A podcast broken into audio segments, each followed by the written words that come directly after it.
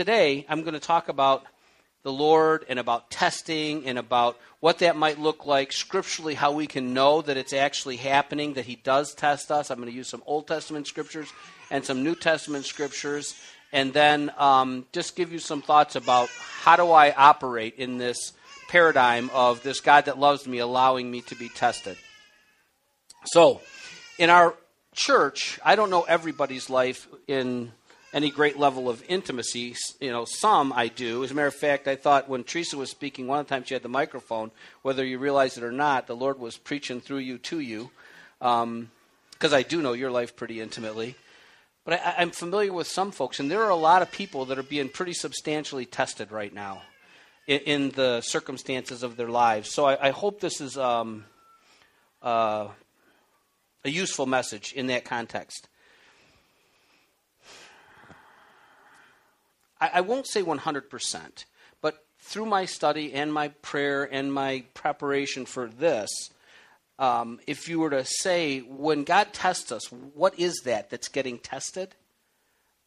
I think it boils down to one thing faith. And the scriptures are actually explicit in some places to say that. He'll say that he's testing other things, but those other things, if you continue to whittle them back, whittle them back, whittle them back, or boil them down, come down to faith. So, faith, then, in this context, remember we talked about saving faith, right? That there's this thing called saving faith, Romans 10 8, that's made up of the lordship of Christ confessed over your life and your trusting in Christ as the full payment for your sin debt to God. He's absolutely all you need. That that that's faith is those things. Faith in this context is not separate from that, but here's how I would define it and, and it connects back to that as well. Faith is what you believe, right? I, I have faith in this. I have faith that if I step off this platform where there is no platform, I'm going to go in this direction and not that direction because I trust the law of gravity is true. I have faith that that's going to be the case. Faith is what you believe. What you believe drives how you behave. And then sincere faith leads to faithfulness. So if you're if you're to draw kind of like this continuous circle, I, I, I trust in God and His goodness and that he's restored and redeemed my life unto him. Therefore, I live my way in such a way to be pleasing to him, which is faithfulness to his lordship. So, the thing that's tested is faith. The outcome of the testing of our faith should be faithfulness, an increase in faithfulness. That was the end. I moved it to the front so that you can listen to the rest in the context of faith being tested ultimately unto faithfulness. And then the perfect picture of faithfulness is Jesus Christ. Amen? Hey, she's not bothering me, Joe. Okay. Just so you know, I love preaching to Quincy.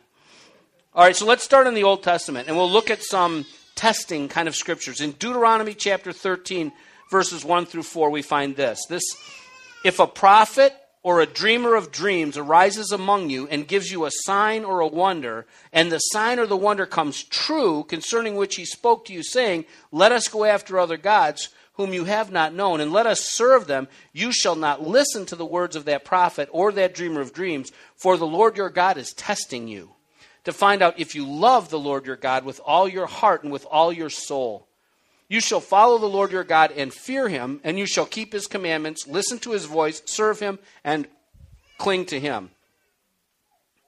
So, God is telling us through the scriptures if somebody comes to you and says, Hey, listen, there's another God, and I can demonstrate this other God to you be, because I can do a miracle that couldn't happen anyway but by a God. What the the true God is saying is, I've given him to do that to test you, to see whether you're going to wander away from me based upon a sign or a wonder if you're going to hold fast to me as the confessed God over your life, in this case Israel, who said, You shall be our God and we shall be your, prince, your, your people, he's testing them. And, and then the, the question is, what here, specifically, what is he testing?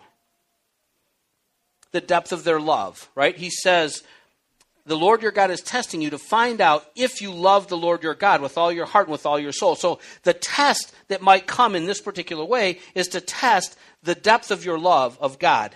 And then he describes how you would recognize love in this context, and it's perfectly consistent with the way Jesus describes if you love him. He says, If you love me, you'll keep my commands. If you don't keep my commands, you don't love me. See, love expressed towards God is always, always expressed by obedience. If you say that you love God, but you have no interest in obe- obeying Him, then you might think that this emotional thing that you have is love for Him, but He doesn't receive love that way. He receives love through obedience. We see it in John chapter 14 in the New Testament. We see it, I think, in 1 John, and you see it right here in uh, Deuteronomy.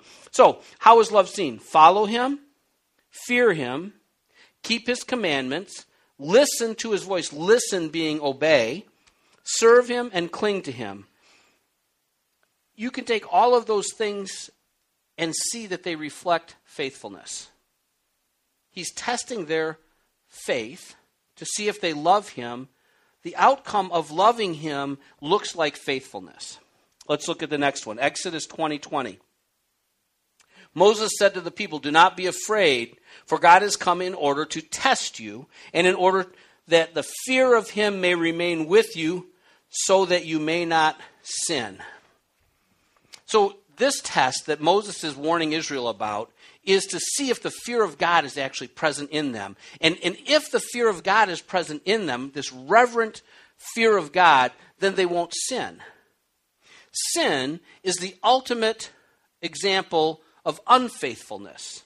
So the perspective is from the other angle, but it's the same thing. He's saying that if you fear God, then you'll be devoted to Him and you will not sin because you'll do what He says faithfulness manifested by your love, you're being tested. So he looks at it from the other direction in this scripture, and he says that he's testing you to see if you fear him.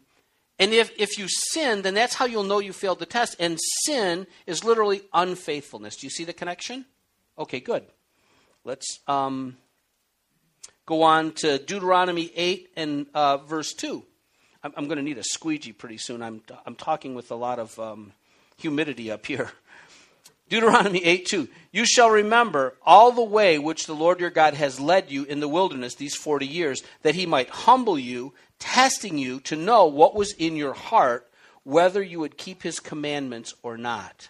So, the test is to see into your heart. What you're looking for in the heart is whether or not you are obedient to him, right? So, he's, hum- he's humbling you in this test. Why? To reveal your heart. Are you obedient in your heart or not obedient? Obedience, again, equals faithfulness. Ultimately, the, the, the victory, the, the A plus on the test is that faithfulness has been demonstrated in the test. Genesis uh, chapter 22, verses 1 through 12. This is kind of a long one, but you'll be familiar with this story. Now, it came about after these things that God tested Abraham and said to him, Abraham. Matter of fact, let me just back up a minute because some of you might not be familiar with this particular story. Abraham is the person that God chose to bring forth a nation that God would use to show the whole rest of the world that he truly was God. And that if people would um, repent from their idolatrous gods and come and give themselves to the God of Abraham, Isaac and Jacob, the, the people of Israel, that then they could be blessed as Israel would be blessed. That was kind of God's big plan. Abraham was the guy that was going to happen. And this nation was to come through his son, but his wife was barren. She couldn't have any children. But God said your wife will have a child, and she's older than dirt, and he's older than dirt. Like there's no chance that any babies are coming from these two, except God said that he would, and he did the child of the promise is Isaac, and from Isaac was to come this great nation that would be numbered more than the stars in the sky. So that's kind of the backstory to this story. Now it came about after these things that God tested Abraham and said to him, Abraham, and he said, Here I am. He said, Take now your son, your only son, whom you love, Isaac, and go to the land of Moriah and offer him there as a burnt offering on one of the mountains of which I will tell you. So Abraham rose early in the morning and saddled his donkey and took two of his young men with him and Isaac his son, and he split wood for the burnt offering, and arose and went to the place of which God had told him. On the third day, Abraham raised his eyes and saw the place from a distance. Abraham said to his young men, Stay here with the donkey, and I and the lad will go over there, and we will worship and return to you. Abraham took the wood of the burnt offering and laid it on Isaac his son, and took in his hand the fire and the knife.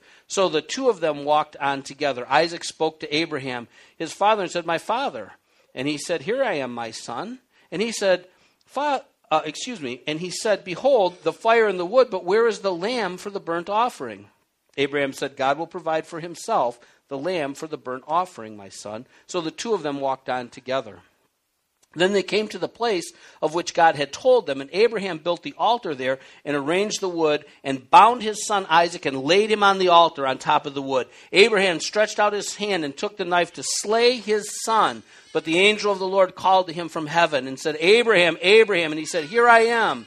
He said, Do not stretch out your hand against the lad and do nothing to him, for now I know that you fear God, since you have not withheld your son, your only son, from me. And if you were to continue on in the story, a type of Jesus shows up where God actually does prepare, and, and, and, give to them an animal that can be offered, just like Jesus was made ready to be the offering for your sin and for mine.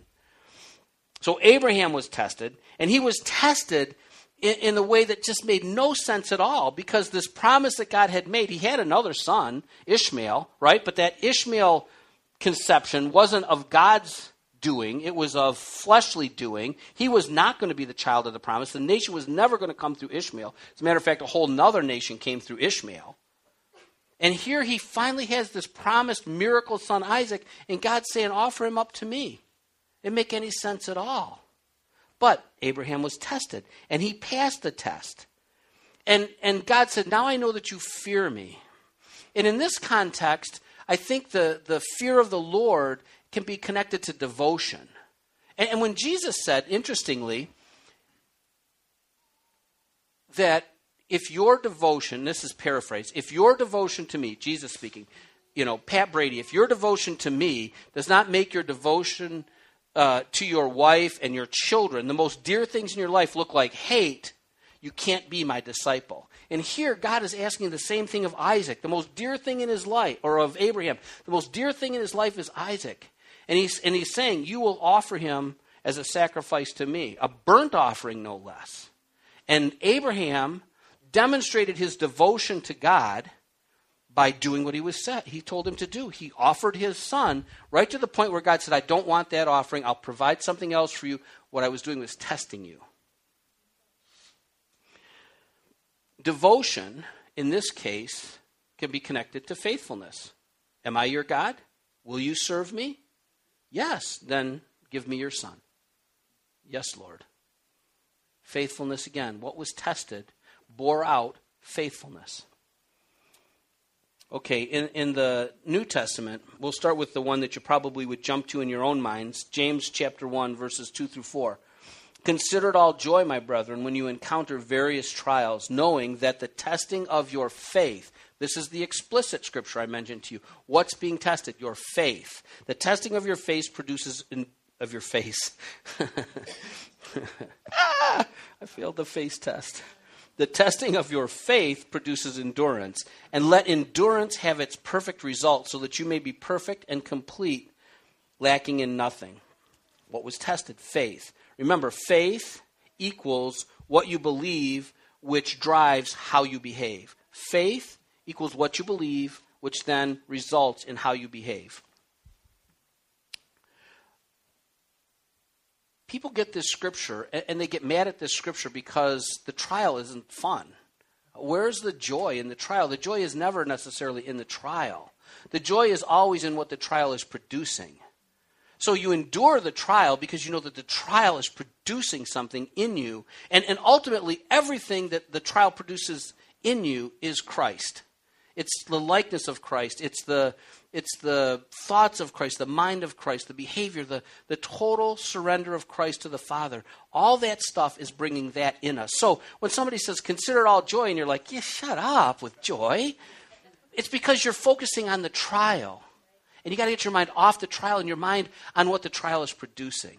Amen? Okay. All right, uh, next we'll go to 1 Peter chapter 4, verses 12 and 13. Again, remembering that God is allowing us or ordaining us to be tested. Beloved, do not be surprised at the fiery ordeal among you, which comes upon you for your testing, as though some strange thing were happening to you. But to the degree that you share the sufferings of Christ, keep on rejoicing, so that also at the revelation of his glory you may rejoice with exultation. Man, if you wanted to take a scripture in an hour of your life Read that scripture, ponder, read that scripture, ponder, and let the Lord speak to you. There is so much in that little scripture right there, two verses. Don't be surprised at the fiery ordeal that comes upon you because God is going to test you. Don't be surprised by it. It's the process that He's using. Fiery ordeal is interesting because we're being refined in this process of sanctification, and the refining process that they typically would use would be smelting uh, a metal taking a, a, gold or a silver and, and subjecting it to these high, high temperatures so that all the impurities will rise to the top. When, when uh, uh, I guess he's a smelter, a refiner, I mean, he smelt really bad from the fire. I don't know. The point is, the guy whose job it is is to make gold pure. He puts the gold in the little thing, the crucible. Thank you in the thing, and then he puts the fire under it, and the gold gets hotter and hotter, and then it starts to melt. And as it gets hotter and hotter, the junk starts to rise to the top, the impurities. And then he scrapes off the impurities and he looks at the gold. And the way that he knows when the gold has reached the right, you know, like it's very, very, very pure, is the reflection he sees is perfect of himself. Right? So when you're in this fiery ordeal, what's happening is the Lord has got you in the thing and He's allowing the fire to test you, and He's sanctifying you as He's stripping away all the impurities. And He knows the job is done when He sees Jesus in the reflection. When He looks at you, you get to look like Jesus because you're robed in His righteousness. But there's a, there's a reflection of Jesus that's our lives, not the imputed righteousness of Christ that God is working in all of us right now. But to the degree that you share the sufferings of Christ, keep on rejoicing. Another connecting of rejoicing and suffering. Why? Not because it's it's fun to suffer, but because God is using it to bring about Christ in us. So that at the revelation of his glory you may rejoice with exultation. What that's saying there is when he comes, our, our blessed hope, it's one of the cardinal doctrines of the Assemblies of God Church is that, is that Jesus is coming back for his church. And when he is revealed in glory, when he comes back the way he left, that we will have been such that we will be exalted in the day that he is brought back in his glory. That's what that's talking about there. Okay, continuing in 1 Peter backwards a little bit, chapter 1, verses 3 through 9. Blessed be the God and Father of our Lord Jesus Christ, who according to his great mercy has caused us to be born again to a living hope through the resurrection of Jesus Christ from the dead. To obtain an inheritance which is imperishable and undefiled and will not fade away, observed, or excuse me, reserved in heaven for you, who are protected by the power of God through faith, what you believe, for a sal- Excuse me. Now I need a water.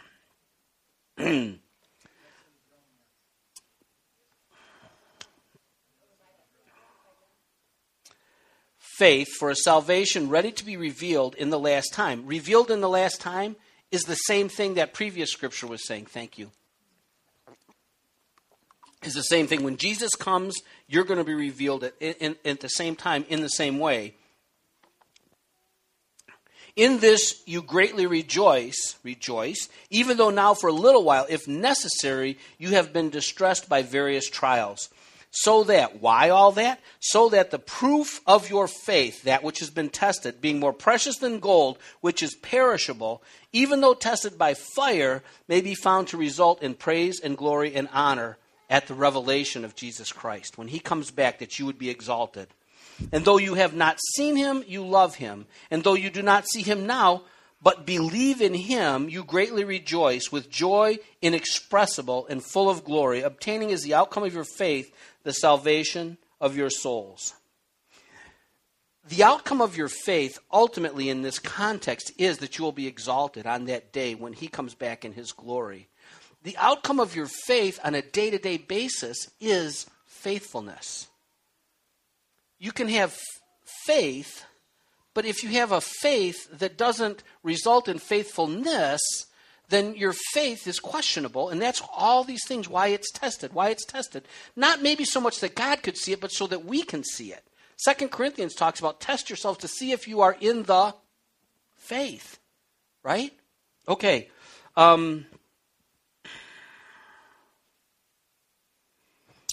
I had a note from one of my commentaries the suffer- these sufferings are God's will for his people so that their faith might be pure eh, might be purified and shown to be genuine. And then my note is the genuineness of faith. How genuine is my faith is demonstrated in faithfulness. Okay. If you wrestle with it doesn't make sense, there's got to be a better way. That God somehow must be able to do this in a way that doesn't require me to have to go in the thing and feel the fire. In Hebrews, Jesus was perfected, it said. I don't have this scripture just in my head, was perfected through suffering. It was the right process for the Son of God come to earth without any sin in his life to be perfected through suffering. Isaiah 55, verses 8 and 9 the prophet speaking as God. For my thoughts are not your thoughts, nor are your ways my ways, declares the Lord. For as the heavens are higher than the earth, so are my ways higher than your ways, and my thoughts higher than your thoughts.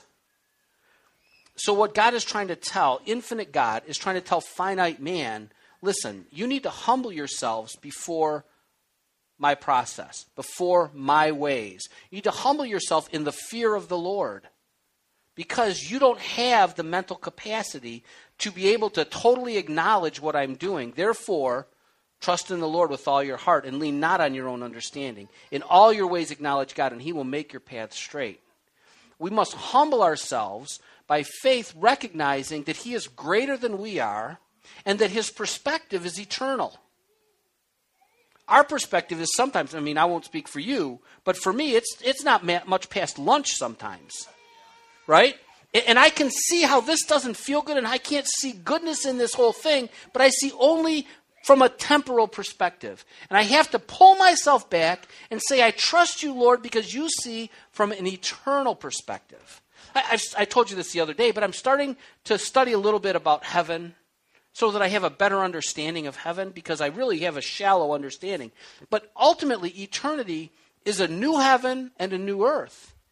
And, in some of the scriptures, you'll see, like in the parables, where he says, Well done, good and faithful slave. You've been faithful with a little. I will make you lord or master or mayor or governor over many cities. That, that the preparation that happens in the testing now isn't just to develop today's character, but for eternal's purposes for God because our lives are eternal. We were conceived by God in His mind before there was time or space. At whatever time He chose, we were created. We were knit together in, a, in some mother's womb by His hand, and He ordained some amount of days for us to spend in this portion of our life, which never ends.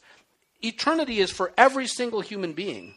The issue is where you're going to spend it, right? So, all of this, we have to humble ourselves before His process because we have to recognize that His abilities are so much grander than ours and His perspective is so much broader than ours that at some point, the scripture says, and on that day you will know as you are known, that we'll be able to look and we'll say, Thank you, God, that you didn't do it the way I wanted you to.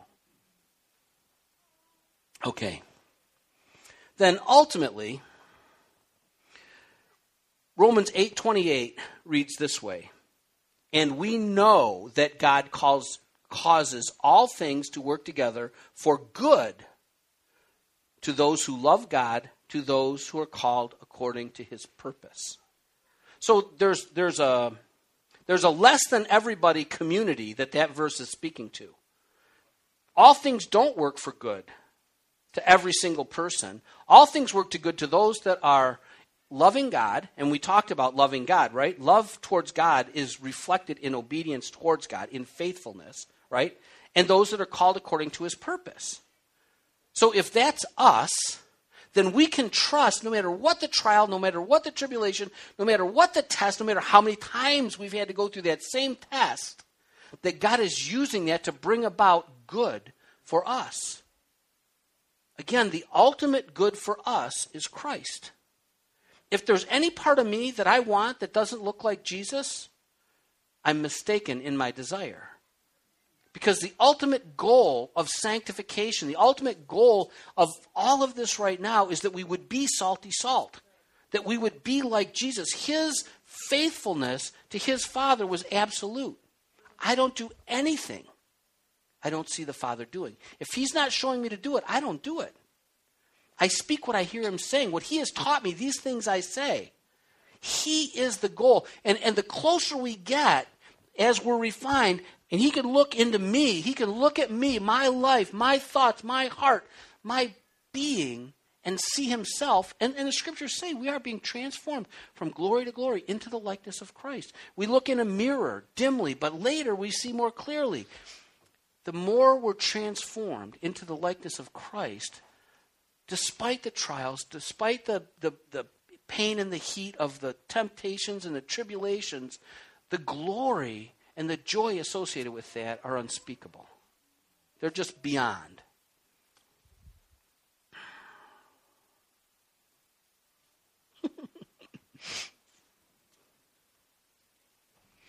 I'm, I'm, just let me summarize a little bit. I'm almost done be careful that the enemy doesn't get into our heads and get us to connect t- testing, trials, tribulation with punishment. If you're born again, if the Holy Spirit dwells inside of you, then all of the punishment. Now, I'm not saying that there might not be some issues of sowing and reaping. Okay, I got a little peanut gallery over here.